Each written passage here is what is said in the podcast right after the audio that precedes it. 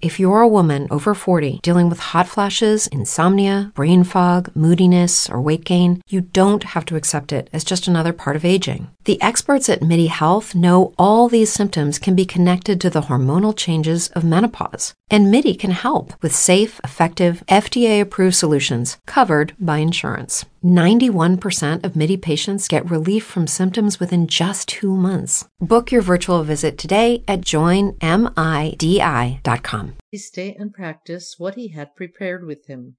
The boy sat many an hour in the quiet house. No noise ever interrupted him, and the time flew by unnoticed. When the sun finally slanted across the harmonium through a certain window, he knew that evening was near. Quickly shutting the instrument, he noiselessly went down the long corridor and out to the road.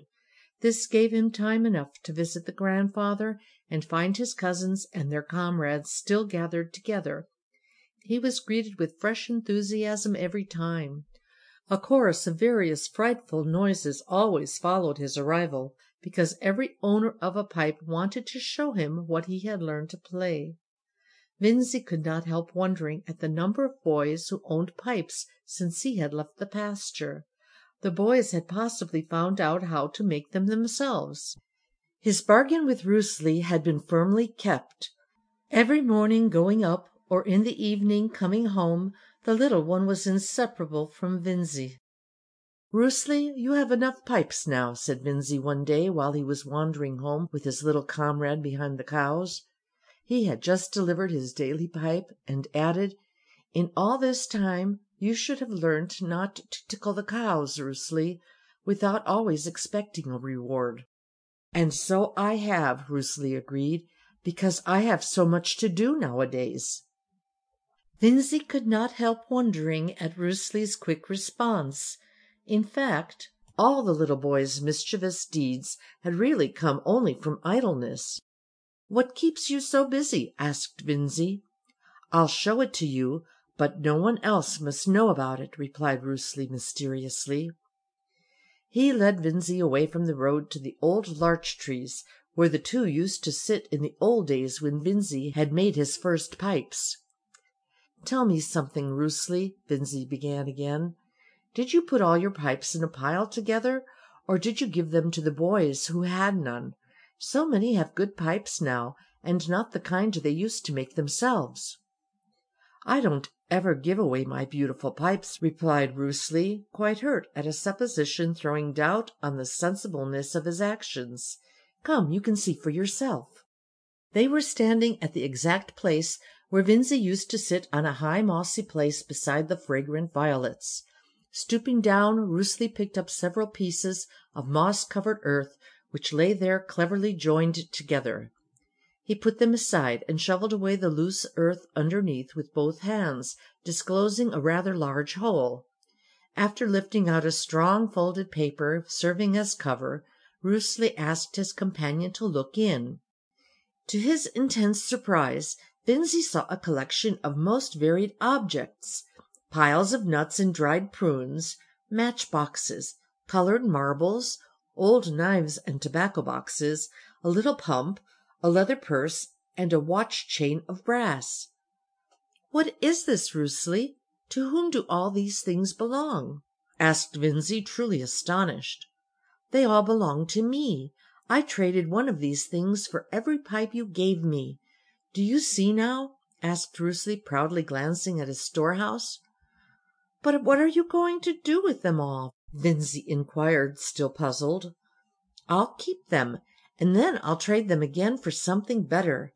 You see, the pipes are only common wood after all," Rösli said confidentially. Vinzi had to laugh. "You must become a tradesman, Rösli, for you seem to understand all about it. But you won't have anything more to do now, since our bargain is off."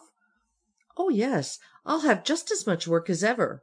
I first uncover my hole every morning, dig away the earth, and count everything to see if anything has been stolen in the night. Then I have to pack and cover them up and put on the moss in such a way that no one can find the place. In the afternoon I have to sit on the lookout so that no one finds my cave and takes my things. Vinzi could not comprehend these watchful exertions on behalf of such treasure, for he totally lacked the tradesman's spirit. He was glad, however, that this new activity kept the little fellow busy.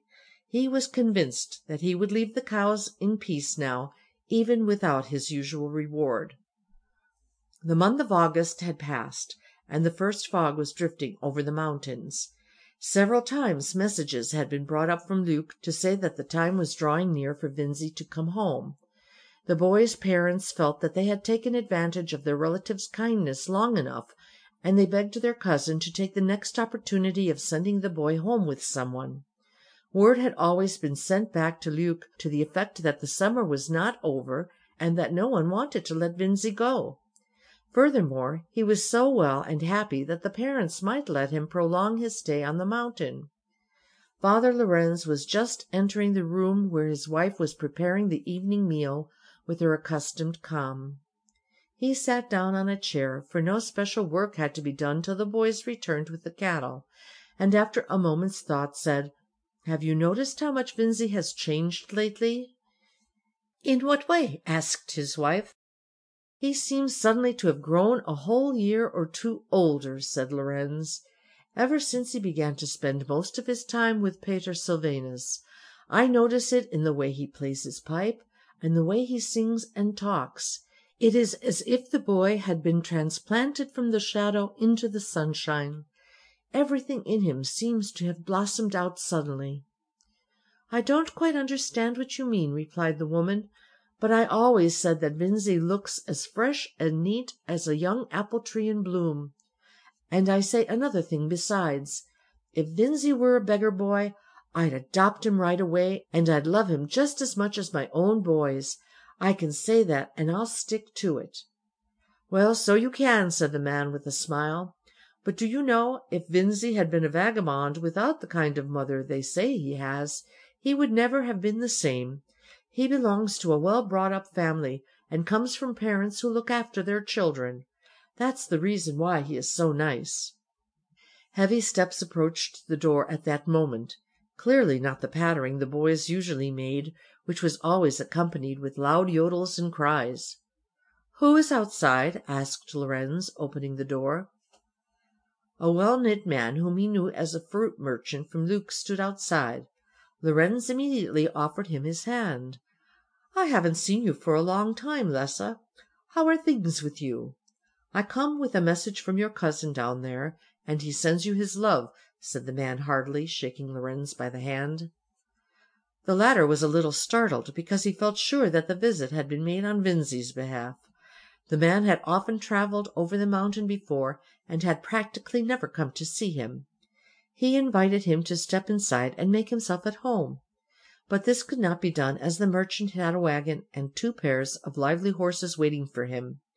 He only wanted to deliver his message from Vincenz Lesa, who had only heard yesterday that a team was going across the mountain. He had, therefore, not had time to write a letter.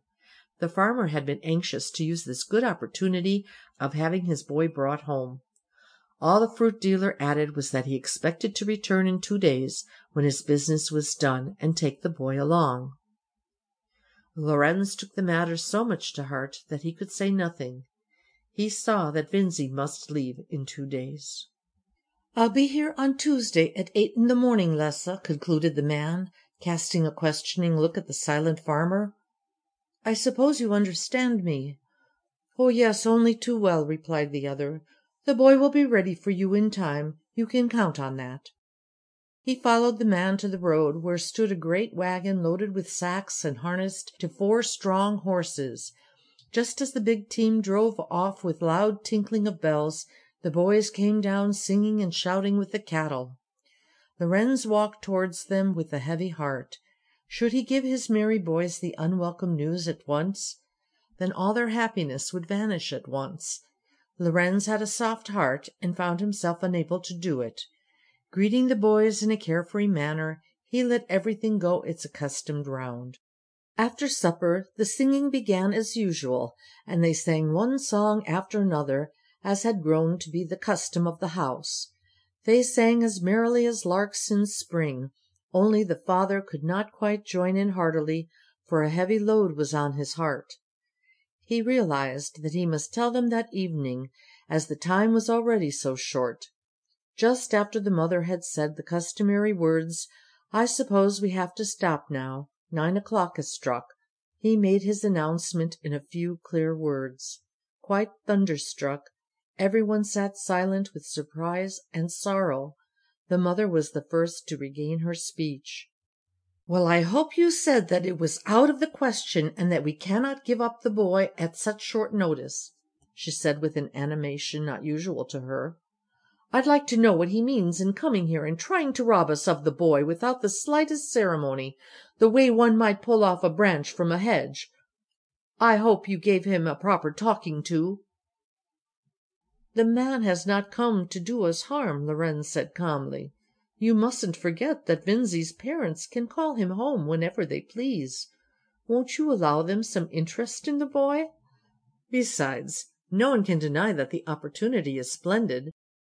By this time the boys also had regained control of their emotions, and lost no time in giving vent to such